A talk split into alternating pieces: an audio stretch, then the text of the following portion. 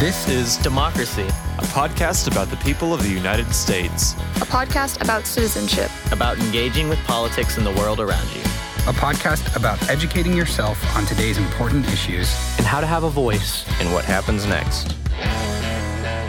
Welcome to our new episode of This is Democracy.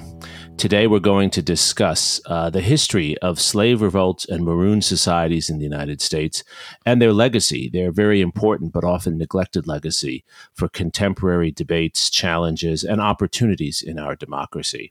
Uh, we have with us uh, today one of the foremost scholars of this subject, uh, a wonderful colleague and, and good friend here at the University of Texas, uh, Professor Daina Berry. Good morning, Daina. Good morning, Jeremy. Daina is the Oliver Radkey Regents Professor of History and the chair of the History Department at the University of Texas at Austin. She's received numerous uh, awards. Um, she's most famous for being one of the leading scholars of the enslaved, of the experience of slavery in American history, and in particular the role of women uh, in the history of slavery and slavery's legacy in American history. She's the author of numerous books and articles. Uh, some of my favorites. Uh, her first book, Swing the Sickle for the Harvest is Ripe, which is a wonderful title. Hmm. Uh, it's on gender and slavery in antebellum Georgia, uh, and actually has renewed relevance, I think, for understanding voting issues in Georgia today. She wrote another award winning book, The Price for Their Pound of Flesh another fantastic title. Uh, Daina, we need to get you to write titles for everyone's books.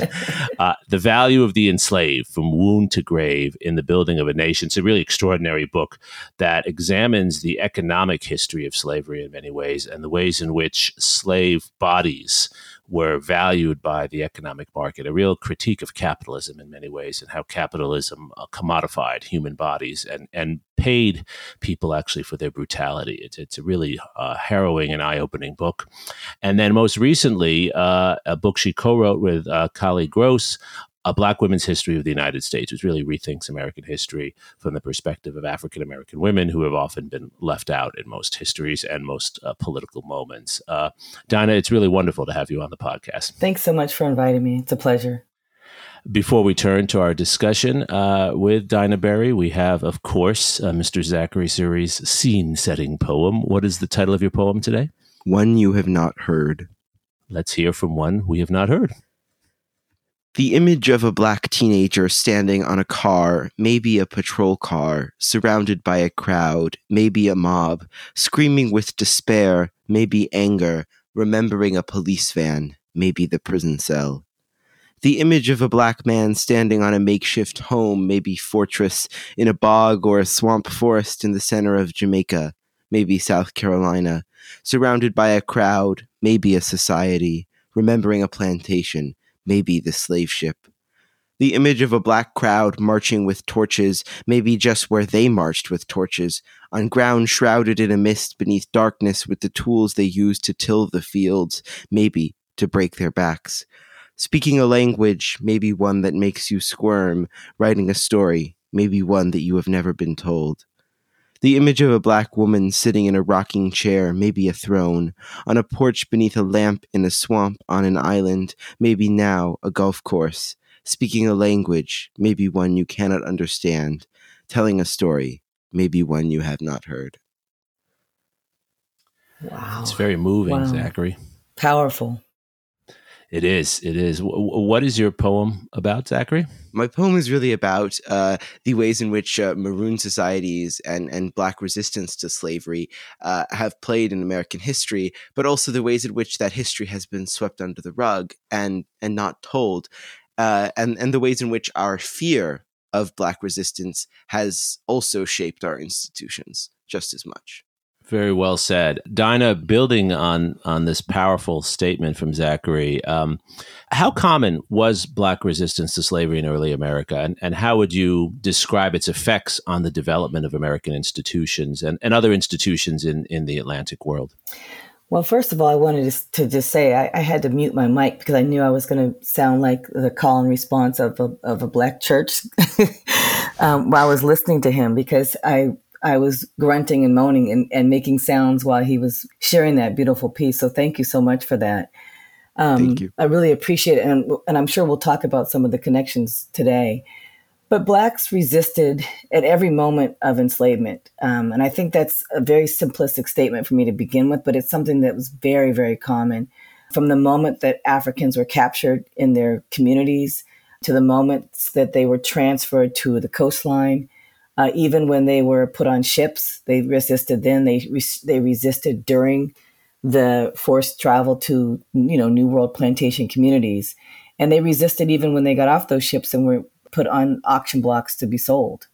So I think the first thing is just to think about the resistance was always here. It was here from the moment of capture. And how did that shape the ways in which early America was formed? One way to understand that is to look at the legislation and to look at some of the codes that governed enslavement in the United States, but also these codes were most often they came from examples from the Caribbean um, examples from Barbados when they established the slave code in the 1660s. Um, and th- these codes were called, titled like an act for the better ordering and governing of quote unquote Negroes. And in this case, you know, enslavers had the right to do and the authority to do what they wanted to enslave people. They could punish them for minor offenses. Um, they were chastised, whipped, branded. They were cut. Um, they they could legally cripple them. Sometimes they were set on fire, and they they could murder their enslaved people without much consequence. You know, I would say that this happened because enslaved people were resisting. And there's a there's a struggle between enslavers and the enslaved, and the enslaved pushing for for freedom, for liberty, for the right to be treated as a human being. And one of the ways, as I mentioned, you can find this is through legislation.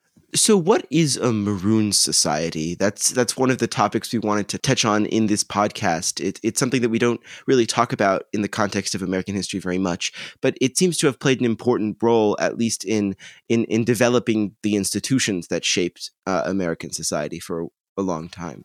Oh yeah, uh, maroon societies were essentially independent communities where what I would call self-liberated enslaved people um, developed in order to live in isolation and freedom. Um, they were often secluded places like mountainous regions, uh, rainforests in the Caribbean, uh, in the United States, woods, uh, caves. Uh, the Dismal Swamp was one of the major uh, places where we know.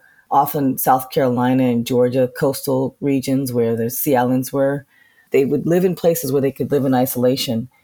Sometimes these places were close enough to plantations where they could raid them for food and also probably to get more um, individuals to come and live with them in these isolated communities. The origin of this this term maroon comes from a French word that was derived from the Spanish word cimarron, and it has um, Amerindian roots. And we know that there were these types of communities in places like Brazil called quilombos, and they lived in what, what many scholars refer to as quote unquote inaccessible areas. But when you look at the experience from the enslaved, they talk about how they felt more comfortable in the swamps. They felt more comfortable living amongst snakes and alligators than they did their enslavers. So, Daina, how do you think about uh, the development of American democracy uh, in this early period with such a presence of brutality? And inhumanity. Uh, how do we think about a figure like Thomas Jefferson, who's endlessly fascinating mm-hmm. because of his his writings about the importance of democracy and what we would today call human rights, but yet at the same time his participation, uh, his encouragement in some ways of the very system that you're describing? Well, that's a great question. You know, one of the things that we see is that if you look at this history and we're connecting the history of Maroons and Maroon societies to early American democracy, the example most enslavers in South Carolina and Georgia, in particular in the colonial regions, had plantations in the Caribbean. They were referred to as absentee owners. And they had to negotiate treaties um, with, like in Jamaica, Nanny the Maroon. We, we, may have heard of her. She's today a national hero in Jamaica. But they negotiated treaties with the British government to maintain control of a, a particular space and place in the mountains um, they established maps and boundary lines and negotiated this after years of guerrilla warfare to establish a space of freedom and independence. And I think that if you think about the development of maroon communities and you think about the negotiations that took place between, you know, the British government and runaway enslaved people or self liberated enslaved people, that sets a tone for understanding negotiations about what is democracy here in this nation and how enslaved people, despite being placed on the outside of that space, outside of democracy, tried to find ways to push for their humanity to be recognized. Were they successful? I mean, obviously, it, it, it, took far too long for us to begin to grapple with slavery, and we still grapple with slavery as a society. But do you see evidence that, in a sense, the powerless slaves and, and maroon societies were able to actually exert significant influence on the development of American democracy? Yes and no. I mean, one, I think I would say yes because they forced people, they forced those at the time to recognize them for those places where there were uh, treaties. They were forced to be recognized. Um, but on the other hand, it also questioned the notion of Black humanity and the fact that we have constantly changing slave codes in the United States, 1793, again in 1850. Um, you, you can look at any law and legislation for a particular community to see how Black people were governed and that tells you a lot about how blacks were resisting and, and pushing for the right to be treated as human beings. The development of abolitionism and efforts by some non black communities to uh, try to speak on behalf and argue for the interests of slaves and uh, maroon societies. Where do you see that coming from? I think well, abolitionism as the movement. There's there's a couple ways. I mean, I, I think about it broadly. One for me, I think about the desire for civil rights as starting, you know, as early as the moment that black people arrived here. I don't think I don't look at for me because I'm a scholar of the enslaved and a scholar of slavery. You know, I go all the way back to evidence of people fighting for their rights. And so I think about it much more broadly than the modern civil rights movement that we talk about when we look at the 1940s, 50s, and 60s. But when you think about abolitionism, there's an organized movement that really takes off. You know, it begins in, around the American Revolutionary generation, but it really takes off in the 1830s, 1840s in terms of the organized movement of abolitionism. But as you know, many scholars argue, there's there's an, there are efforts of abolitionism that come before the organized movement, and I would argue that some of those efforts involved rebellions, uprisings, like you know the Gabriel Prosser Rebellion, the German Coast Uprising in 1811, you know, Denmark Vesey, Nat Turner. All of those to me are evidence of, of Black rebellion that is pushing for the abolition and end of slavery. And I think that really uh, brilliantly takes us into some of the contemporary issues. The the one other question I wanted to ask before we get to the contemporary connections is, is the reaction to uh, African American uh, revolts, the a- reaction to assertions of independence and freedom, uh, with the rise of groups like the Ku Klux Klan. Do you see that also as as part and parcel of this long history, or or how do you understand these, shall we say, white militia groups uh, that seem to be pervasive through American society in response to slavery? Well, I think that's a great question. We find that that th- these resistance groups are here because they're not necessarily understanding that blacks they don't understand they don't they're not thinking about it from the perspective of African Americans that are fighting um, for their individual rights. And part of that is because they didn't look at African Americans as being part of the democracy, right? To be, to have a place and a right to vote, to treat them as citizens. So when you think about Black freedom during slavery, often what people talked about was they couldn't imagine life with with black people being free. So there was a push for colonization right? Sending them to parts of liberia and west africa. There was a push to send them when when a person was freed they had to leave the state within or the or the colony within 6 months. And so there's this notion of how do we deal with the free black problem? And how do we deal with African Americans as citizens of the same rights. And I think that's one of the challenges when we when we try to make these connections to today is to understand that there's always been a notion of of black people being a different class and the notion of how black people arrived in this country. So we often talk about abolitionists and uh, and and and sometimes uh, black resistance to slavery uh, in the 19th century as precursors to the civil rights movement and black activism today. Where does where, where does early black resistance in the form of of slave revolts, rebellions, and, and maroon societies fit into this story? I actually think it, we should look at it as a continuum. And I've said this before. I think we should see this as activism in every period of U.S. history. And we can learn from understanding some of the claims for, for the rights that we saw during slavery. Often, unfortunately, are similar claims that you see today. Although they were they were during slavery, African Americans were trying to be treated as not only equal citizens, but just being able to live in freedom.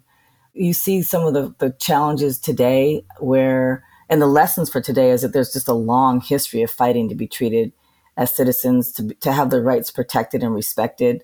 We, we see African Americans in every moment trying to prove their citizenship and prove that they consider themselves as just as American as anybody else and wanting to participate in our democracy. And Daina, do you see a similar continuum among those who oppose um, many civil rights advances and those who question the rights of African Americans to vote and those who often defend violence toward uh, African American bodies and groups in our societies. Uh, do, do you see that as a continuum with the past as well? I do. I do. And I think that um, that is probably the most sad reality of what we're what we're witnessing and facing today is that some of the same language is being used that we saw during the civil rights movement. That same language that we see now is was used during slavery. I mean, I'm not trying to jump from a hundred years to you know to another hundred years, but oftentimes what you see is African Americans wanting to be free and to have a fair trial. Like you, will hear this, you know, the jury of their peers. Oftentimes, that's that wasn't the case historically even even in the early uh, Caribbean period of slave revolts, where they'd say, well, if, if they took an enslaved person to trial, they would have a, a, jury of twelve men of their peers. They were never their peers. They didn't have other enslaved people couldn't testify. Right. So now we find blacks fighting for justice. Right. I mean, they're looking for. They're going to continue to protest until justice is done, until justice is served, until people are treated equally, until our rights aren't being compromised and taken away, and legislation is not being changed to disenfranchise people of color. Mm-hmm. Mm-hmm. Why do you think it is, Daina? I know this is a hard and, and difficult question, but but you're the you're the, the best person probably in the world to answer it. Why do you think it is that um, this, uh, shall we say, resistance to full African American participation, even to somewhat equal participation, why why has it been so hard? Why why is there such a strong continuity? Of resistance? Is it is it just racism toward black men and black women, or is there something deeper? You know, that's a good question. I think if you were to ask people that were against, you know, people that were trying to curtail voting rights, they would never admit that that's what th- that the base of some of this is discrimination. Um, I think some of it is is a disrespect and a lack of respect for for marginalized communities. Um, I mean, even even you look at folks that have that are incarcerated that get out, right? That are released, their voting rights are marginalized, right? People that commit felonies are, are having a difficult time. Many places are not able to vote, right? So they're disenfranchised. Um, so there's like a public stain that's a permanent stain, and there's there's laws and legislation now, and there's some some places are trying to to lift those kinds of um, restrictions. But I think part of it does come from going all the way back to not seeing certain groups of people as equal and having the right to the same level of citizenship and activism and participation in society. Hmm. Yeah, I, I, think that's right. I, I, I uh, watching you know these horrible examples almost day after day of the mistreatment of Black Americans and other marginal communities. Most recently, of course, the the, terrible shooting of this 20 year old boy mm-hmm. in Minneapolis, just outside 10 miles from where George Floyd, mm-hmm. um, the person who killed George Floyd, is being tried. Um, it, one has to wonder, Daina, is is there a, a, fear of, of black bodies that, that seems to be built into the historical experience of the United States? That it's it's not just a belief that a certain group has fewer rights or should have less access to our democracy, but something even maybe deeper, this sort of fear of of African American men and and various other parts of the ways in which groups try to participate in our society and are seen as threatening to those who are uncomfortable with their participation. I think absolutely. I mean, there's been a continuous fear of, of African Americans, um, men and women. I mean, I think the the response that we've seen to Black life has been, to, from my perspective, has been difficult to watch. I Actually, haven't been able to watch the news much this week. Um, I feel like we've been here so many times, and we see the the the response when we talk about law enforcement is supposed to be de-escalation, right? But often when I look at tapes, if I can tolerate them, I'm seeing a complete escalation where they're yelling. They're they're they're they come to some of these these stops, these pullovers, whatever you know, these encounters already charged up. Um, the language that you see people using um, when they see a black person in a car or a vehicle or walking or running or jogging, all these different, I mean, these, all these different lives that have been taken um, un- unjustly, unjustly. I think there's something about a threat, you know, and I, I mean, as, as a mother, as I've talked about this before, but as a mother of a young black teenager, you know, eh, the older, the older he gets, the more I worry, you know, you know, when he starts driving, you know, what's going to happen when he's pulled over? You know, even I've seen we've seen even videos this week where you know a black military officer is in his vehicle and hands are up and out of the car and out of the vehicle and because he doesn't open the door or get out, you know, he's pepper sprayed. You know, I just feel like those kinds of responses to African American men and women is very frightening and I don't know when this is going to end. and it feels very familiar. It's just more modern. As a scholar of slavery, this is very familiar. It's just a modern form of the types of abuses that I witnessed and that I write about, that I read about, that I study uh, for the institution of slavery. Why have we uh, forgotten those parallels? It, it, seems almost as if we've deliberately forgotten the history of uh, of Black resistance and, and Maroon societies in the United States. You know, it's interesting. I don't know that we've forgotten. I just don't think people know about it. I don't think it's so much about forgotten. I think that that um, people don't know. Your average American has probably never heard of a Maroon Society, and if they have, they probably assume that there were none in the United States. But Sylviane Diouf talks about this about um, Maroon societies in the United States. I think there were a number of them in Texas because of the the forest part areas that we have here, and we also have um, lots of caves that we know enslaved people lived in and went to and escaped to. I think it's more of a lack of knowledge than of somebody forgetting this. You don't, it's not like it's something that's often taught even in our K through 12 textbooks. It's not something that most students don't learn about Black resistance to slavery and um, even the presence of Maroon communities until college. Although there are a number of teachers nationwide that I've had the pleasure to interact with that are really doing some dynamic things in the classroom, but it's just not common knowledge.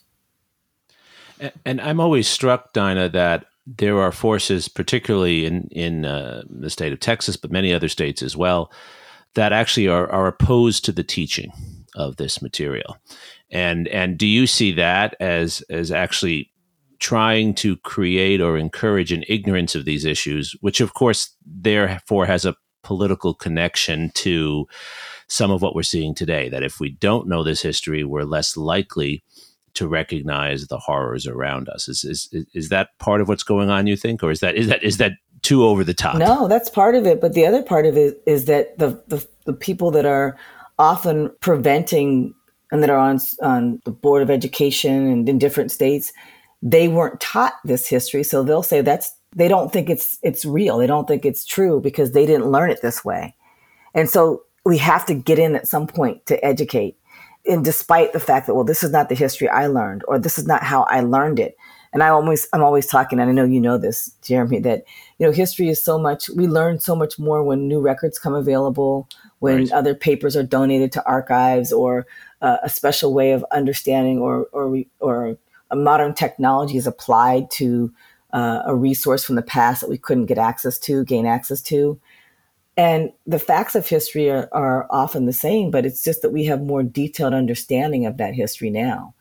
And I think to tell those folks that are saying, I didn't learn it this way or this wasn't part of the story, it's like, yes, it was. And this is what we know now. And let's look at the primary records, the documents that we have to tell this history and revise the history to include the most up to date current understandings from trained scholars who are in the archives.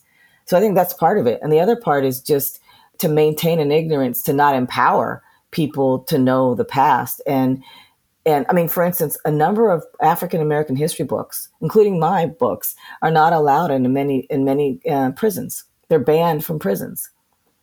And some of these books are books about African American history. There's a, there's something about not wanting people to learn the history because they're worried about, I think, contemporary rebellion. Right, right. That's astonishing. I didn't know that, Daina. I, I, I, having having read at least the three books of yours that I mentioned, I, I would actually think prisoners should read them. They would better understand their own history and and and, and the world they've they've been stuck in in yes. many ways. Yes.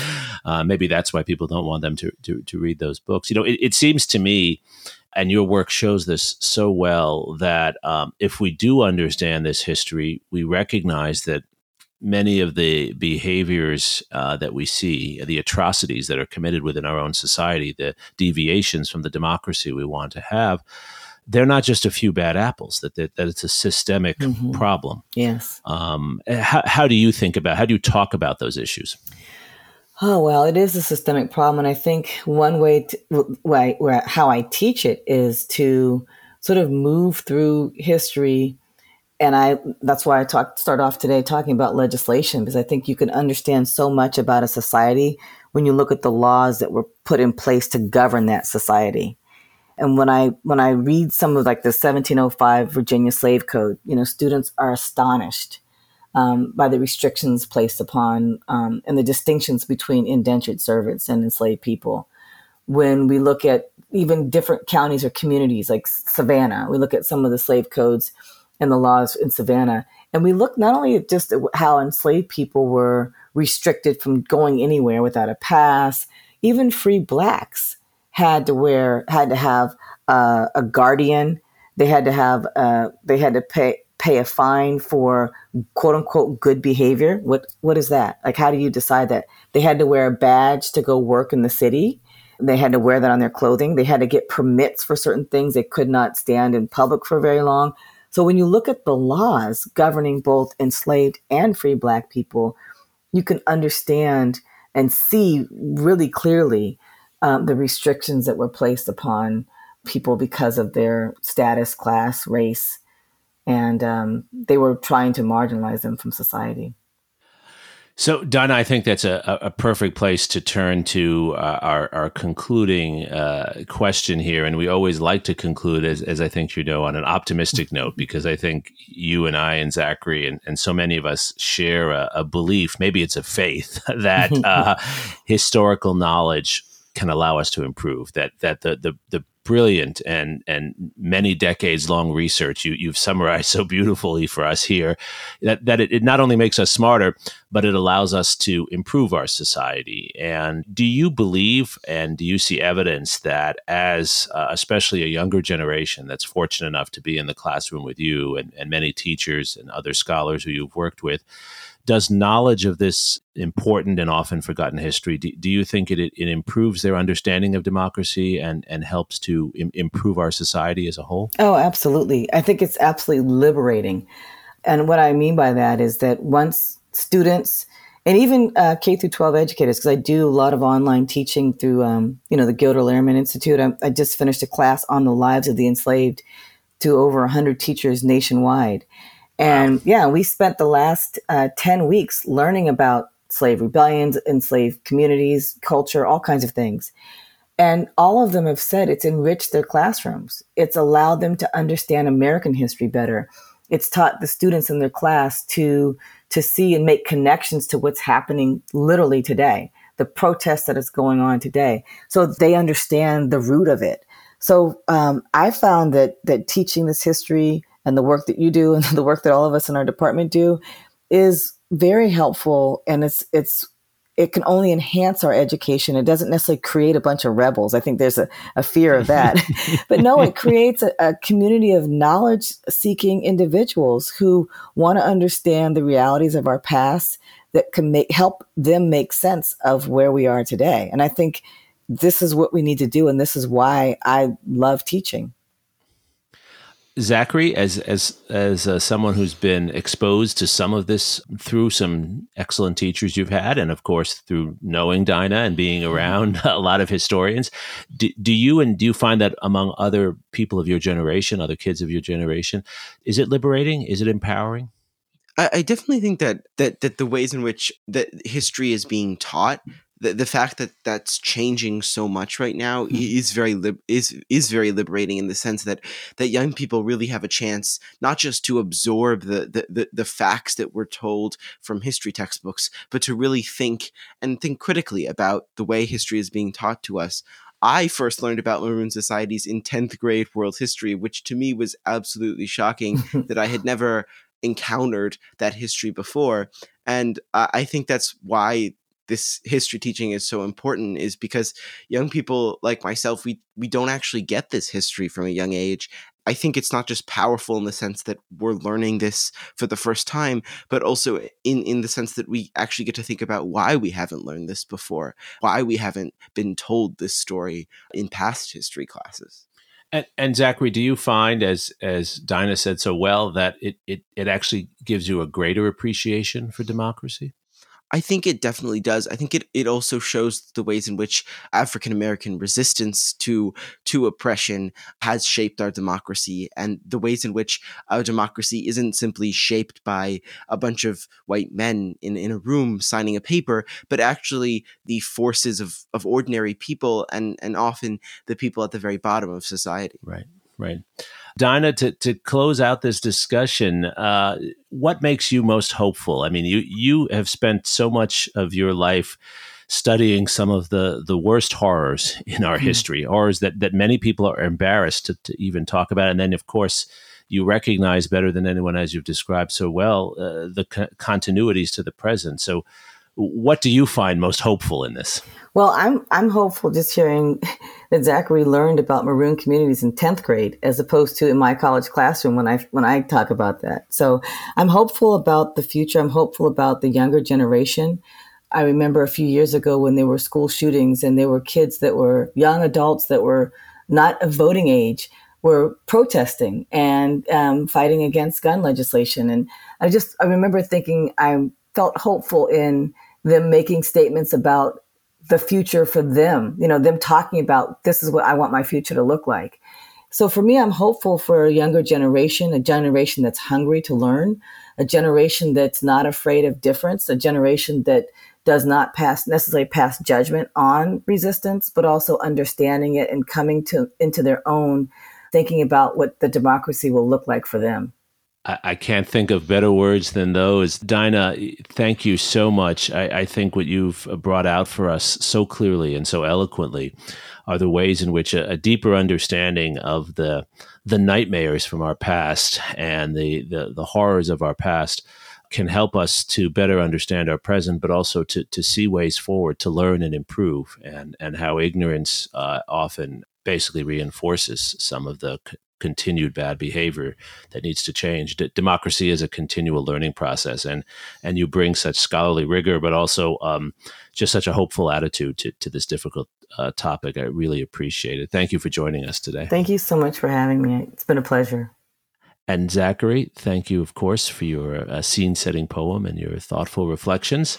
And most of all, thank you to our audience for joining this week of This is Democracy.